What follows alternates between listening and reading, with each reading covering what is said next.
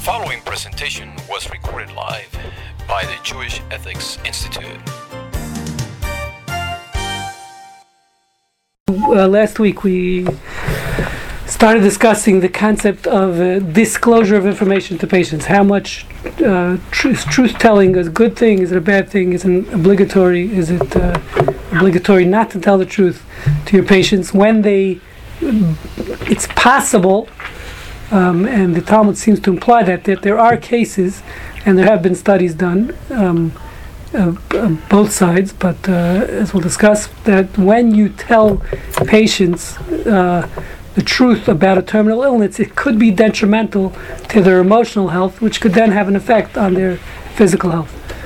Okay. I've seen that. Okay, so so that's the question. So in words, again, in Western law, we, we said there's no question autonomy overrides all, and therefore um, there's almost no cases where in today's world that I'm aware of, but maybe you, you guys could, that a, a doctor will not, uh, will hold back the diagnosis from the patient. Um, Shelley and Ron seem to be saying there are some cases where doctors don't tell them everything, but I don't know. I mean, again, I'm not in the medical field. Um, like I said, as a rabbi, so even if it's not so relevant practically because of uh, the current uh, society, which is very lit- you know litigious and in in the situation, you know, you're just you're scared. You have to you have to um, tell the patient everything. Um, but as a rabbi, it comes up often this question, and family members come: Should we tell our father? Should we not tell our father? Should we tell our grandmother about uh, the diagnosis, that uh, a terminal diagnosis, whatever the disease is, um, where there's a good chance that it could affect um, affect them emotionally. That's where we. So we left off last week. We, we read a Gemara in Moed Katan, um, dealing with the laws of mourning. The Gemara says there very clearly quotes a Braita that says, if this is just one example of many that you find in uh, within traditional Jewish texts, that um, Gemara says that if a patient doesn't describe what level of illness the patient has, but it says if someone's sick and uh, someone, an immediate family member dies that they normally need to be informed of because they have to say Kaddish, etc., or whatever other laws of mourning apply, you do not tell them in a situation where you do not tell them, that's halacha. So it's not, you know, it's meaning the Jewish law, as we're going to see in a second, seems to be saying err on the side, the general rule is don't tell them. There might be exceptions where you should tell them. But the general rule is better not to tell a patient bad news because the assumption is it will affect them detrimentally. Um, and and uh, as we'll see what that means, the language the Gemara used, what we saw last week, was tiruf hadat, which literally means uh, it could affect their mind. And tiruf hadat means their mind will be uh, emotionally, I don't know, torn asunder. I don't know exactly what the word, like from the word trefa, which means to be torn. So we don't want to, we don't want to affect them. Therefore, says the Talmud, don't tell them this. So we're going to start from this. So just to continue on that same source. Um, here you have uh, this on the front here. This is a English translation of the Shulchan Aruch, which is codifying that law, at least in the first paragraph. It's codifying that law that we that we read last week. Just wanted to show you it's not just a nice Gemara in the Talmud; it's actually codified in the Shulchan Aruch, and it says like this. This is uh, in uh, what's called a section of the Code of Jewish Law called Yoreh De'ah, and it says uh, the laws concerning a patient when someone in the family dies. So there is a few paragraphs. Uh, there's a right preceding this, which is the laws of Bikur Cholim, of visiting the sick, and we'll see that's relevant also. Um, and slowly the Shulchan Aruch transfers from the ill patient to the dying patient to the dead patient. Um, okay, so so in this transition here, it says what happens if the patient's ill and someone dies. So says the Shulchan Aruch. Um, the laws concerning a patient when someone in the family dies, are on top of the page here, says if a close family member of a patient dies, he is not informed of this, since it may cause him great agitation. Okay, so again, that's the that's how they're translating here, a tiruf hadat, which means don't tell them. Um, so it goes on to say his garment is not torn for him. Um, that means normally there's a concept of kriya, which means you're supposed to tear your garment when you hear the the news of a of the loss of a five, one of five family members, I believe it is. So you're supposed to tear your garment. Um, and today, some people just put on a black pin. They don't want their they're very expensive garments. They don't want to harm them, which I don't think is halachically correct, but that's what some people do. Um, so you're supposed to rend your garment. There's a there's a certain emotional uh, also I think outlet in that um, of, of rending your garment. Um, th- so that's number one. It says you don't do that for a patient. If someone is ill, again we haven't defined what level of illness. You don't do that for them. Do not rend their garment. Don't cry or eulogize the deceased in his presence, so as not to break his heart. And comforters are silenced. Okay, so let's so let's understand what that means. So this is a book called Nishmat Avraham. It's a, written by a physician who who basically took all the sections of the Shulchan Aruch relevant to anything about uh, medical, many medical issues, and he brings all the different views on them. So, not- so he says here, When is that? this was written in around uh, the first printing was around 20 years ago, I'm guessing. Actually, first impression, January 2003. So exactly 20 years. Wow, my math is good. So um, it's been sub- subsequently reprinted. He's still alive, this fellow. He's a rabbi and a physician, but he, as far as I know, he's not. He's not. Uh, he doesn't speak in public. He's probably in his 90s by now. But he's a, so he was a doctor. Doesn't call himself a rabbi. Calls himself a doctor. Abraham Abraham is his name. Yeah, it's right. 17 years ago. His name is Abraham. His Ab- first name is Abraham. His last name is Abraham. Sometimes parents do that to their children. Major, major. Okay, so um, so he says like this. Sorry, this is the wrong. So he says it was actually written in Hebrew. by the way. This is a translation. His original book was written in Hebrew. Um, so this is chapter three thirty-seven. So he says like this. He brings in a few important notes here on the bottom. If I can find it. Actually, put a card here. So he says like this. Number one. something else. So, so actually, I said five family members. Sorry, I stand corrected. It's seven. The seven family members that you mourn for. Okay, which is a father, mother, brother, sister, son, daughter, and spouse. Okay, those are the seven family members that one would sit shiva for What was the seventh? and say kaddish for You mourn for. What was the seventh one? Spouse. spouse. Spouse. Okay, Okay. didn't hear the word. So, uh, so those are seven people. In this case, we're saying you do not, um, you don't, even though the person should be saying Kaddish, and there might not be anyone else to say Kaddish, the, this concept of being concerned of the welfare of the patient's emotional health overrides all the laws of mourning, including saying Kaddish. Which obviously just, again, brings out this point of how concerned we are about the patient, about the emotional state of the patient. Um, so he goes on to say here, he quotes Al Gemara that we saw. So he and he says here, so what type of patients? He says he asked. Uh, he basically went around asking rabbis many of these questions. So he says Rav Neuwirth, who was a uh, one of his rabbis, he would ask, told me that the halacha refers to a seriously ill patient and not necessarily one that is dying.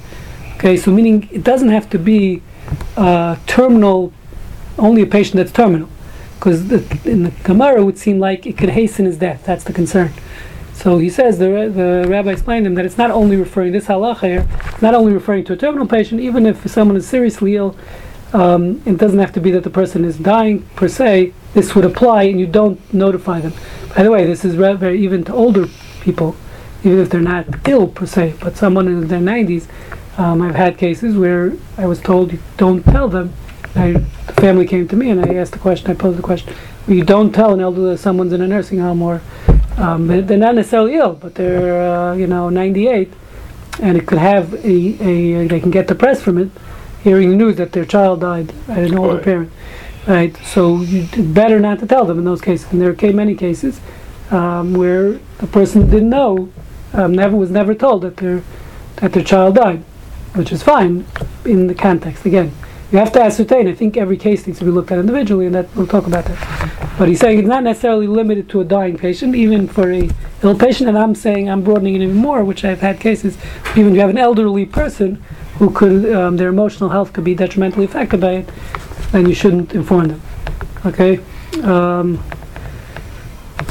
now he says even more than that. So he brings here from uh, Re- Shlomo Zalman Auerbach, who's also his rebbe. He says that, let's say, um, the patient, let's say what we're saying, is in a nursing home, or they're at home. That, sorry, an elderly parent or a, a, a ill patient, the father or mother is ill, and the child would come every week to make them supper or to visit them, let's say weekly. Or so now, if the child now the child, so let's say a, sibling died, so it's the son, so they both have to mourn.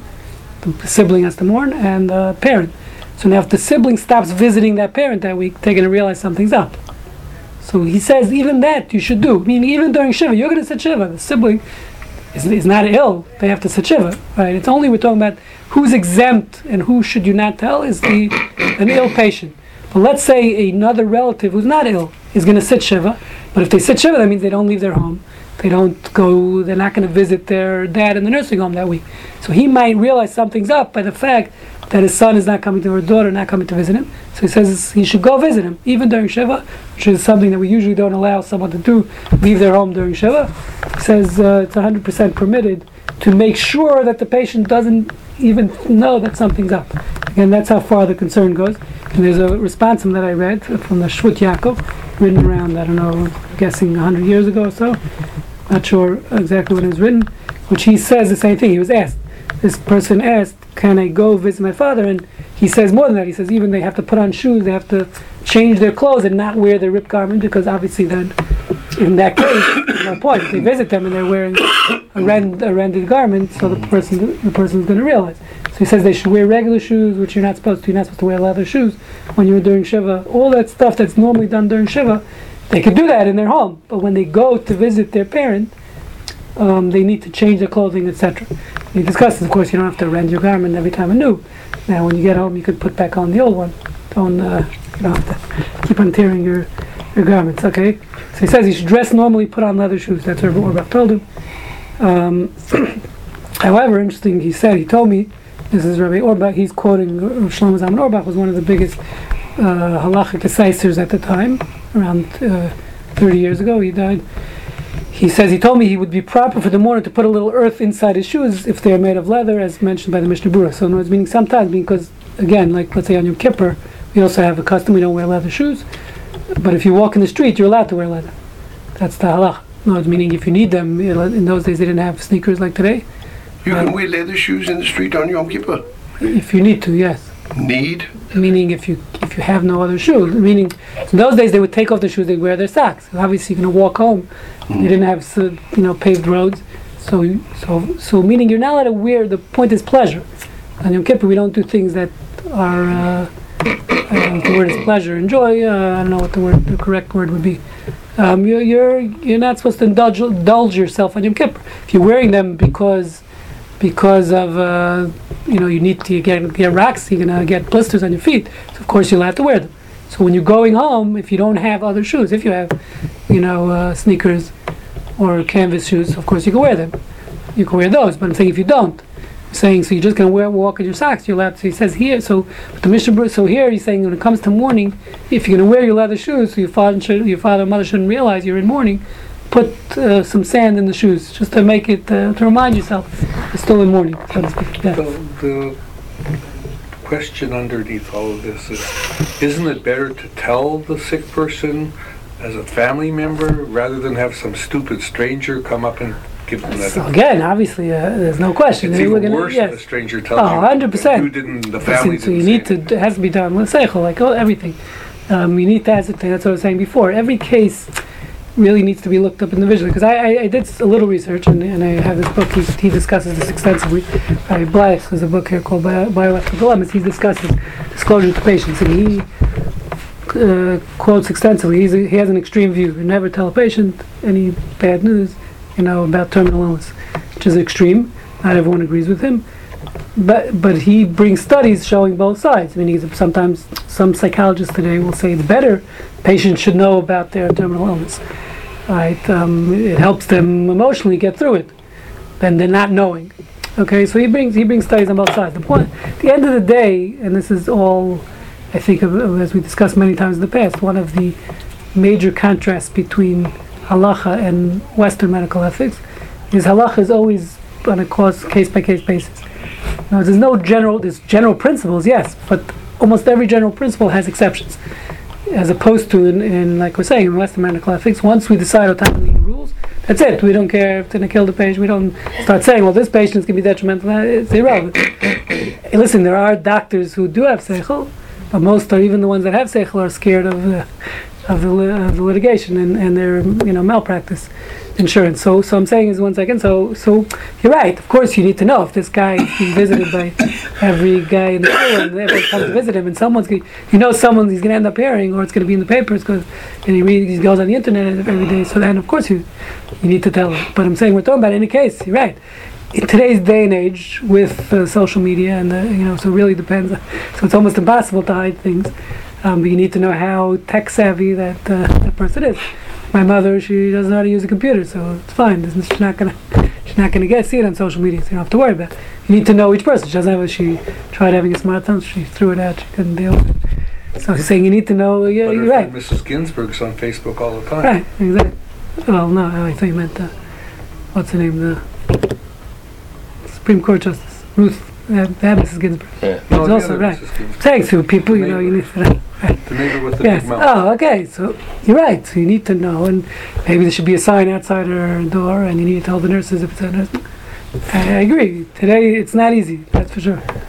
The, the, the other side, or there's another side of this, is when the person does eventually find out, that person may become so resentful that it puts a uh, You're right. wedge So that's what I'm saying. So you need to know. You need to ascertain. That's a case where the, the, the you know the assumption is, let's say they're they have Parkinson's. The person died overseas. You, you have to look at each case individually. That's my, that's exactly my point. Hundred percent. There are times there's no question. It's better to tell the patient. We're not saying a you know general rule. Obviously, if if in that particular case the children and the family think and with together consultation with the doctor and the psychologist think that it's better to tell the patient. Of course, you should tell the patient. That's what I'm saying. Halacha doesn't. We have a principle here. The assumption is it will be detrimental to their health. But if you can ascertain that it'll be worse if you don't tell them, and there'll be at later point, so then of course you should tell them. The focus is on the individual Yes, exactly. completely. Exactly, not as a general. pr- I mean, again, there's principles. Halacha has principles too, as we're saying, Yeah. the general rule. But if the we, we care about the individual and we need to ascertain what's best for this individual, as opposed to just shoving them into a box. Okay, so so that's what he says here, and he goes on to say, um, it's a very interesting thing. Um, so first of all, someone asked Liz, what? Mishpocha is going to have more say than halacha. That's always. That's uh, okay too. Yeah. yeah. I don't know if that's you, okay. You, will but- give you advice, and they say no.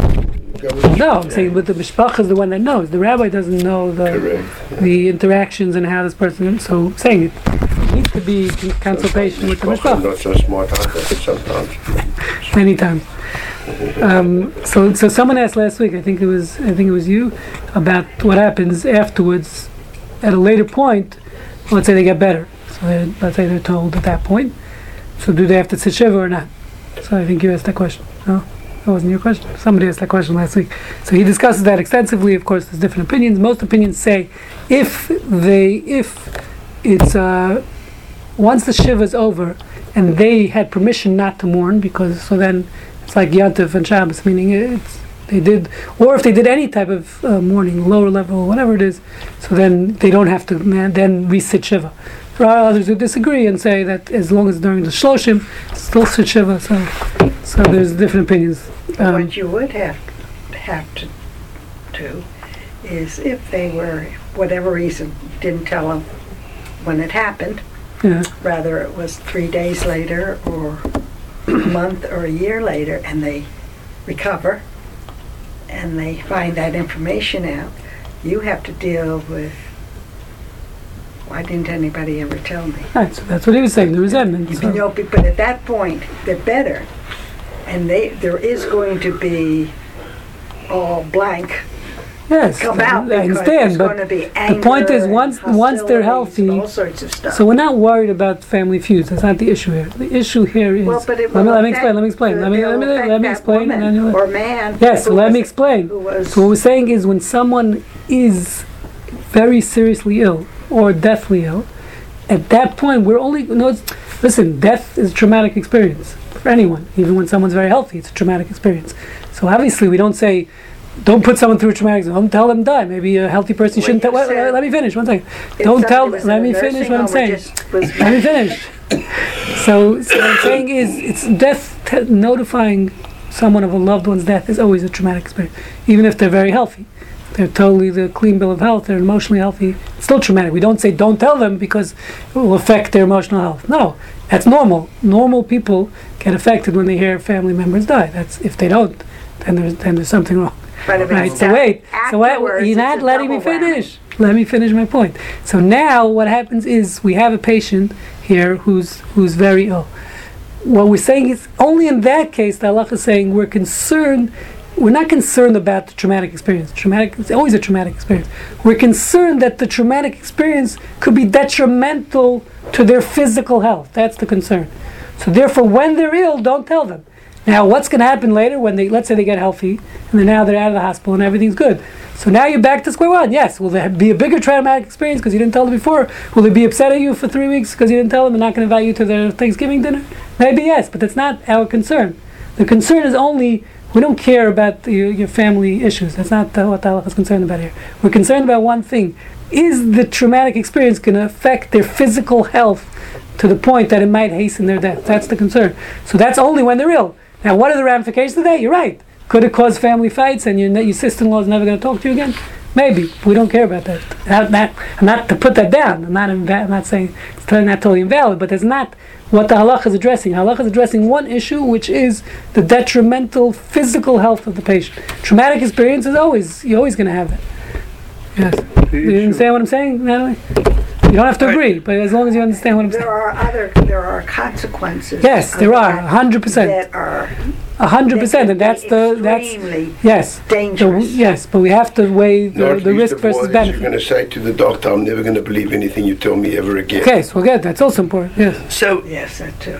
judging by the way this is written, this only applies to the people for whom one would say Kaddish, for the, s- the seven. Because other than that, you wouldn't be torn, tearing the garment. Yeah, but we're saying even that person, listen, should you tell uh, great Aunt Molly in a nursing home? For sure not. There's no, but it's not even relevant to Or her. the grandparent. Meaning, right, so no, might- it's- doesn't we're saying it. even the people that have to say Kaddish, don't tell them. That's, it's an even. So- Surely Aunt Molly, the great aunt, who has nothing to do with it, like, then why tell her? Why bother and, and give her the trauma?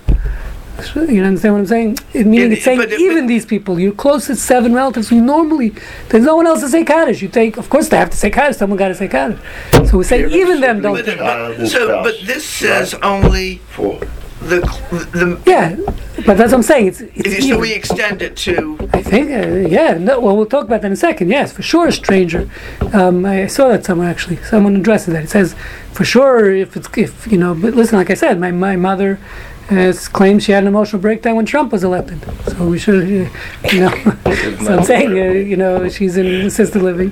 So you need to know, like, uh, it's nothing to do. Meaning, I'll tell you, the Aruch HaShulchan says says this thing. Should have told her that Trump was elected. She watches CNN. It's, it's a problem. She would have watched Fox News. It wouldn't have been so. bad. First problem. I'm saying that she, you know, has to get her, uh, get rid of her cable, uh, cable news network. Um, so he says, by the way, the Aruch HaShulchan says such thing. He says, um, I think he's addressing, I mean, not exactly what he's saying, but he, he addresses this point. He says, after he brings this halacha, Aruch HaShulchan is a, is a, not so recent, but he died, he was, this was the halachic, sort of an abridged version of the Shulchan Aruch written prior to the war, prior to World War II, which was the accepted, uh, you know, Right. version at the time. His name was Yechiel Michal Epstein. Epstein. He died in the 1920s, I believe.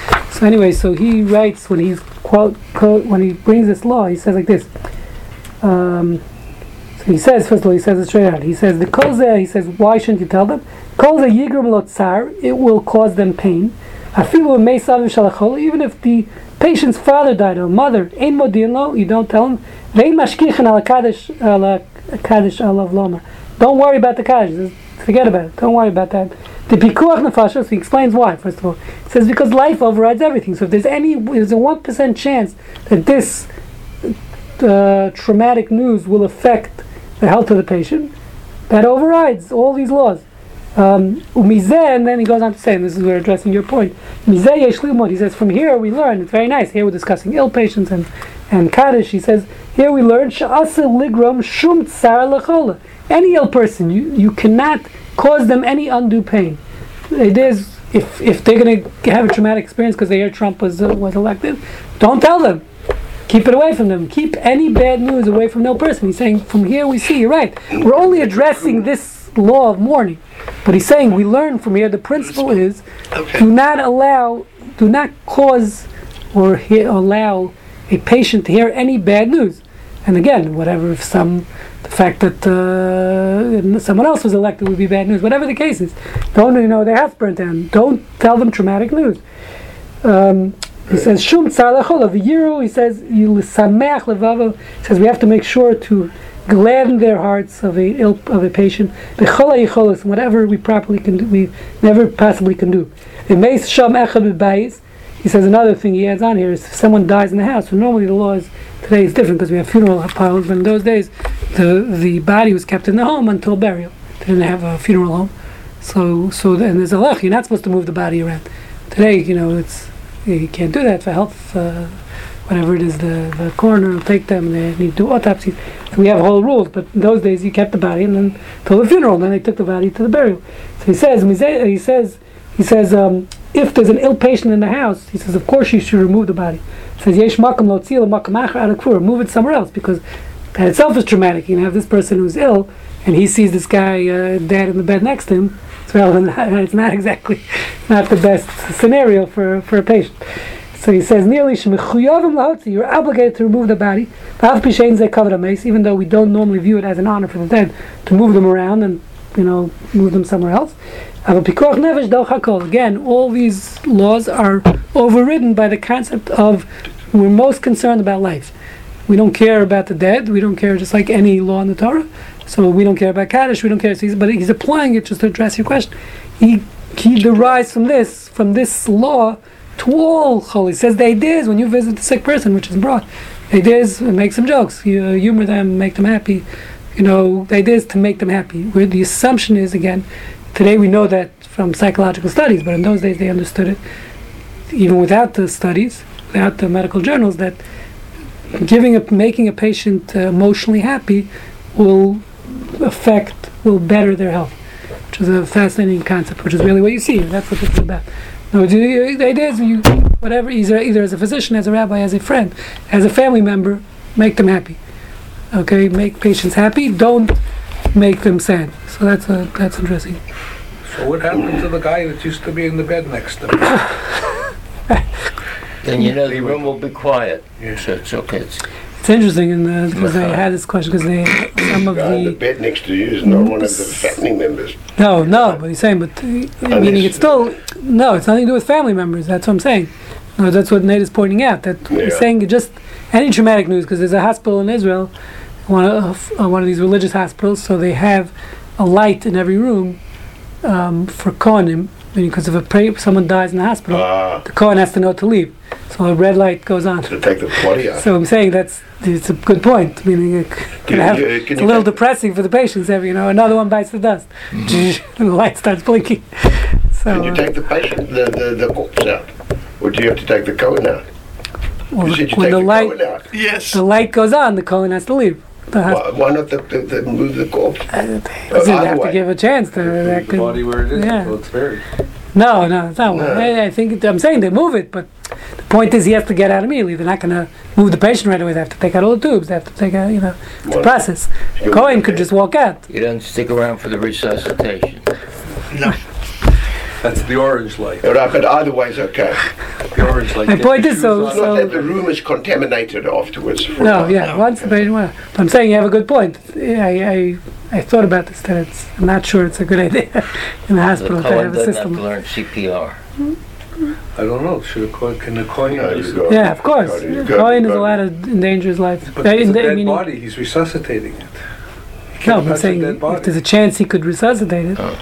It's not dead. It's dead and No, it's it's bringing not, it it's not. back. We don't view. Yes. First of all, it's alive. Second of all, it's not the point. Even if it, a Cohen is allowed to violate, just like we're saying, for Pikuach Nefesh, you can violate any law. As a matter of fact, not only that, there's a law, there's something that we learn out from the Torah called Meis Mitzvah. That means even if dead person, if there's no one else to bury that person, the Cohen's allowed to take part and dig a grave and do whatever needs to be done. Like if the Cohen discovers a dead There's no body on the road.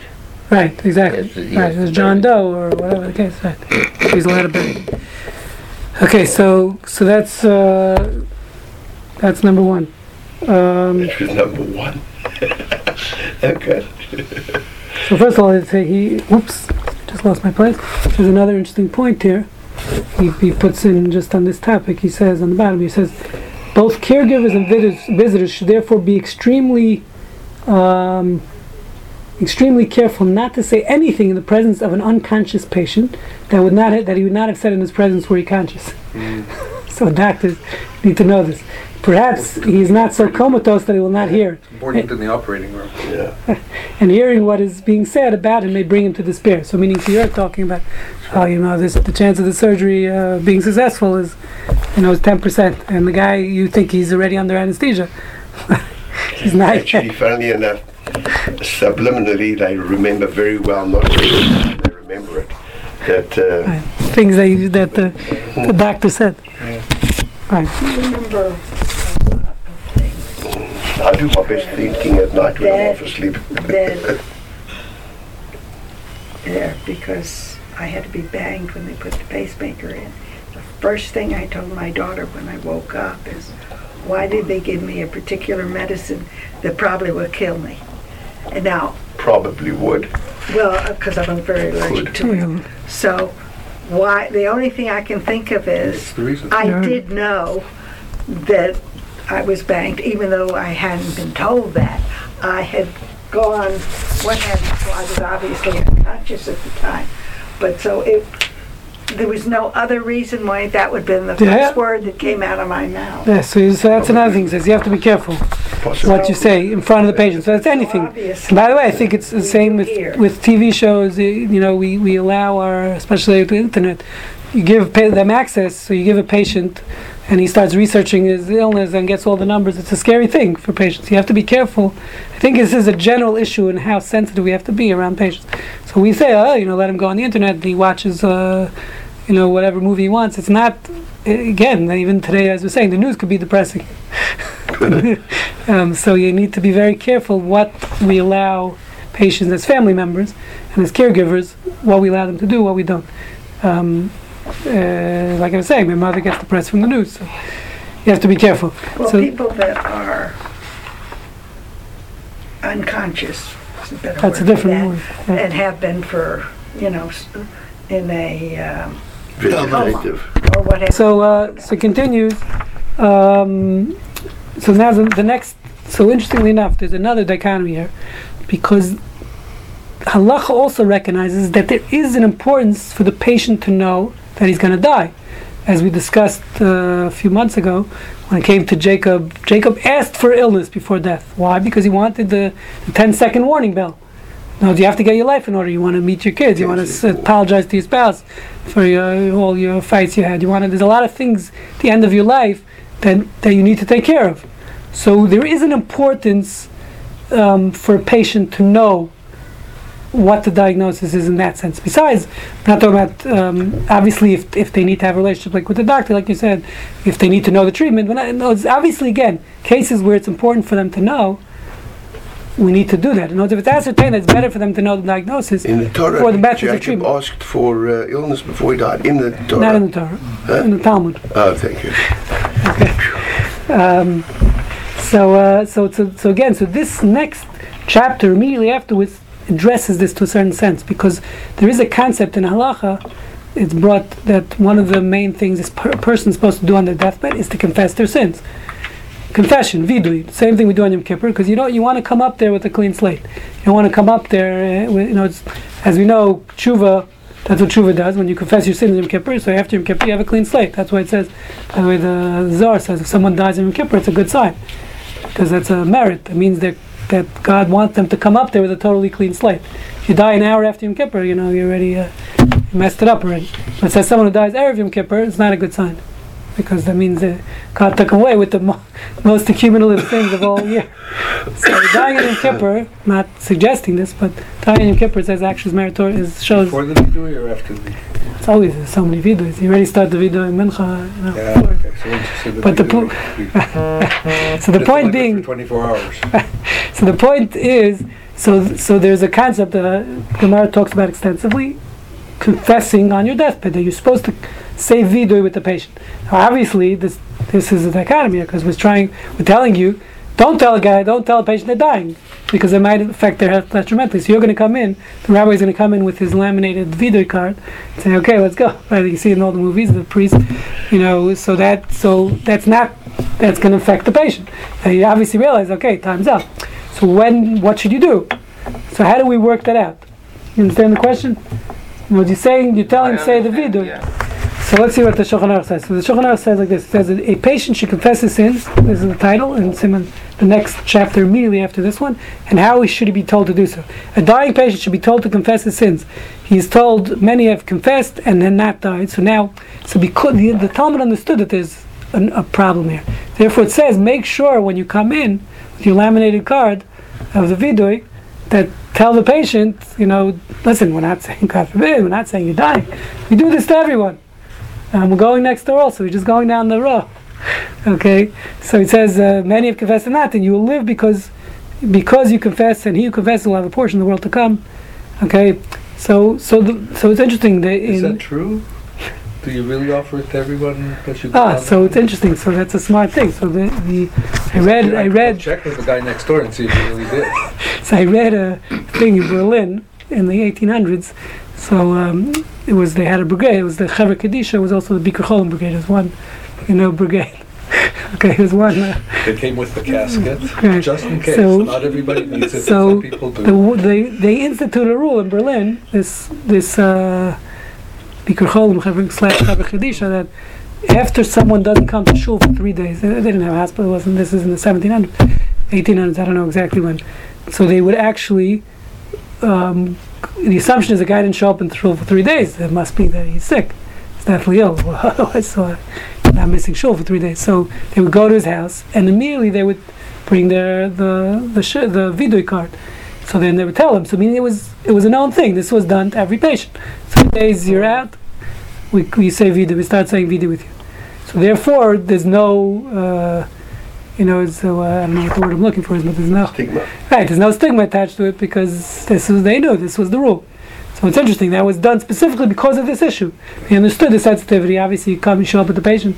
Okay, that's it. I got my hair for my vidui. By the way, interesting enough, recently I've, I've been to many shivas where I've told people about. People don't know about this halacha that say the vidui, and people in hospice and and families have thanked me that they, they said their mother. It was like amazing when they said the vidui. It was like she was ready to go. I mean, again, I, I've, I've somewhat experienced myself visiting people, but people say it really has a therapeutic effect to a certain extent when they when they know they're going to die. Again, obviously, if the patient doesn't know they're going to die, and you show up, so that could be pretty traumatic. So again, you need to know um, when and how to say it properly. Yeah. So he says, uh, he continues. Um, Would, would one say it before one went into surgery? Is that what would be? again, if there's a good chance, depending on what the surgery is, Yeah, how, how depending who the surgeon is. But, uh, If- if he's a nice Jewish girl. on the. She's a nice Jewish girl. Right, so I'm saying depends. I mean, again, so if there's, there's not, it doesn't hurt to say it. There's, there are people say it every night before they go to sleep. You know. As long as it's not the surgeon giving you the vidui card. it's all right. So uh, okay, so just How, and how long is a vidui good for? I mean, until you do your next you sin, do right? a but you don't die. I mean, Yeah, I'm saying until you do. It's like Yom Kippur. you have to do it again if you get sick. You know, they, I once heard a great line in my yeshiva. They, they, they uh, you know, we always complain, you know, the, the air conditioner, you know, you always, people in shul always complain, like every shul. So, uh, you know, uh, complain, the rabbi did this, the, you know, the gabbai did this, and, you know, whatever. So on Yom Kippur, it's usually more tame, you know, people realize it's today's uh, day of judgment, so they, they don't complain as much. So I remember being in yeshiva, like, uh, it was like, terrible. The air conditioner wasn't on high enough, and everyone was complaining. No one's complaining. The second, um, after Arvit, everyone's like, "Oh man, you know, once Yom Kippur's over." So I said, "That's you know." The question is, they asked someone asked this question. I saw a commentary. Says, after Arvit on Motzei Yom Kippur, we say we Arvit starts the same. God who forgives sin. What sin? We don't have any sins. Oh, so the I answered. That was my answer. So the second Yom Kippur's over, you got what? Is he Immediately ready? Yeah, really, you got to sin. Don't worry about it. So it, it, it doesn't last that long. The clean slate doesn't last so long. Um, so listen, it obviously doesn't mean that, you know, you, you, you, everything has to be done with sechel. You don't want the person should get anxious, you know, every time you come visit them and say uh. It's not, uh, So it needs to be done with with chachma, with with like everything else. So he says um, number two. He says the confession of a dying person. Let me just see if there's anything here. One second. So that's what he says here also. He says the Shach, who's one of the commentaries on the Shulchan Aruch, says like this.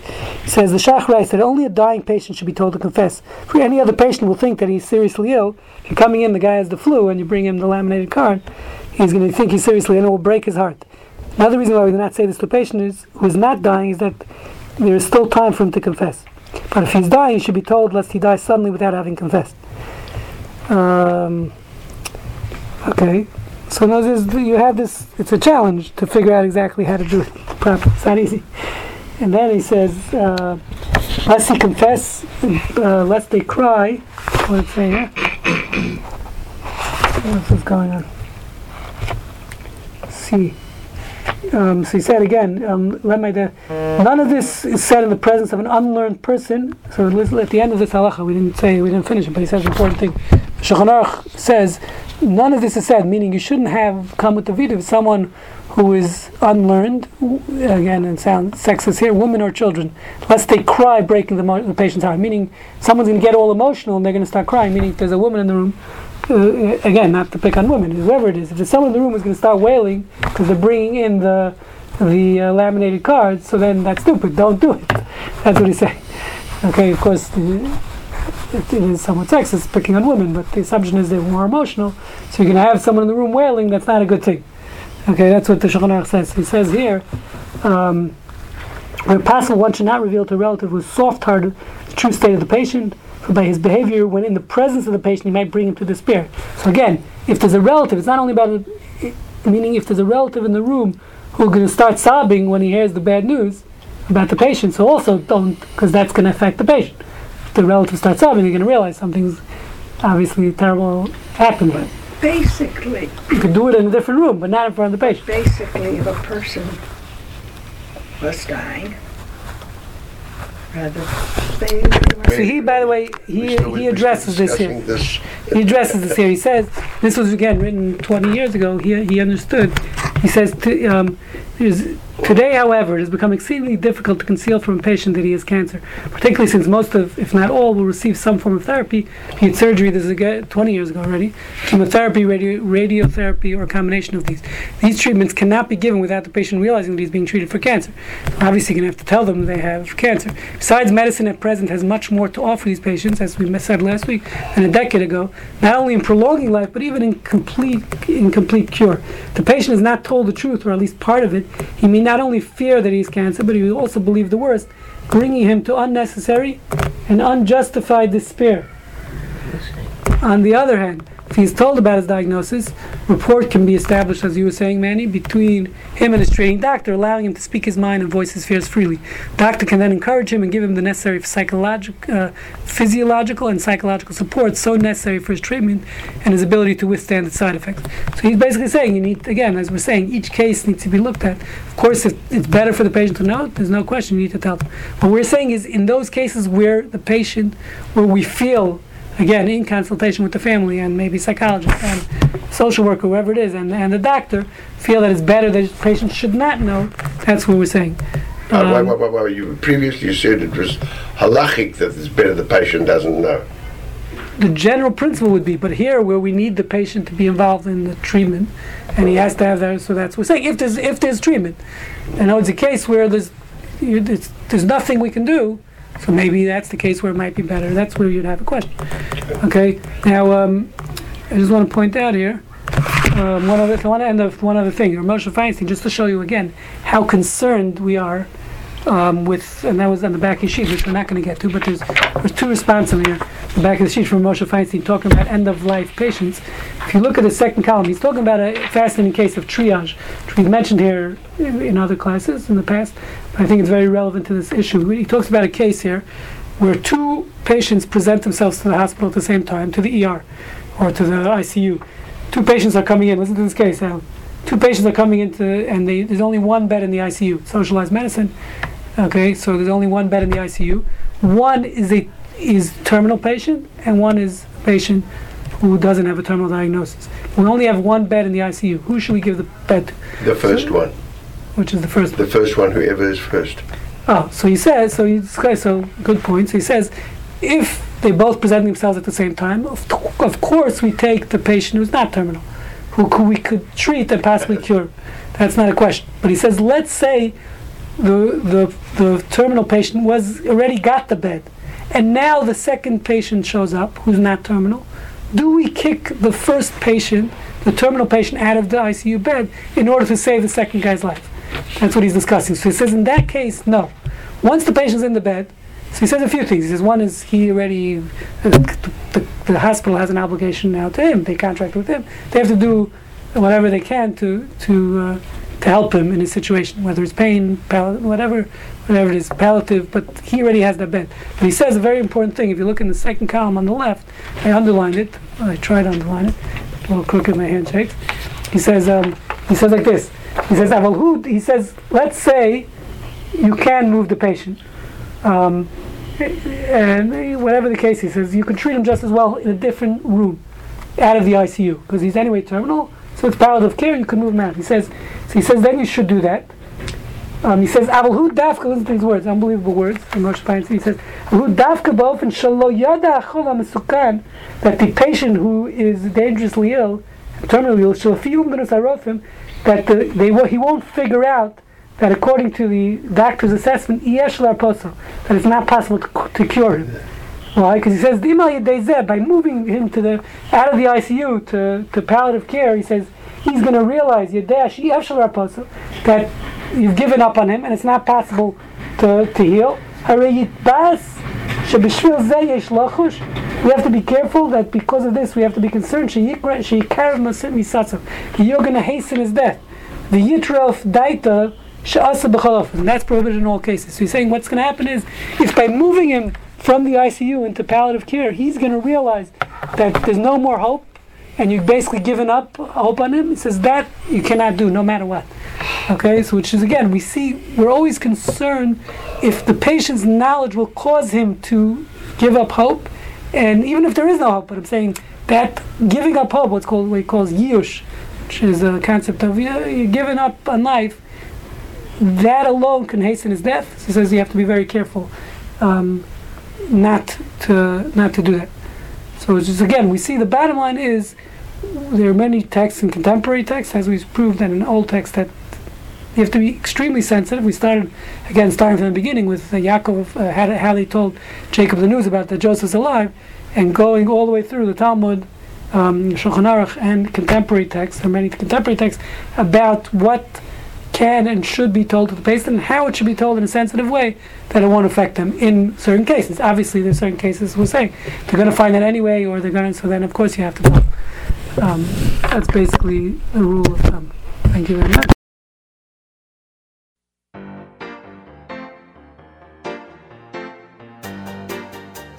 You have been listening to the MP3 project from the Jewish Ethic Institute. For a complete selection of our lectures, please visit our website at j-ethics.org. Shalom.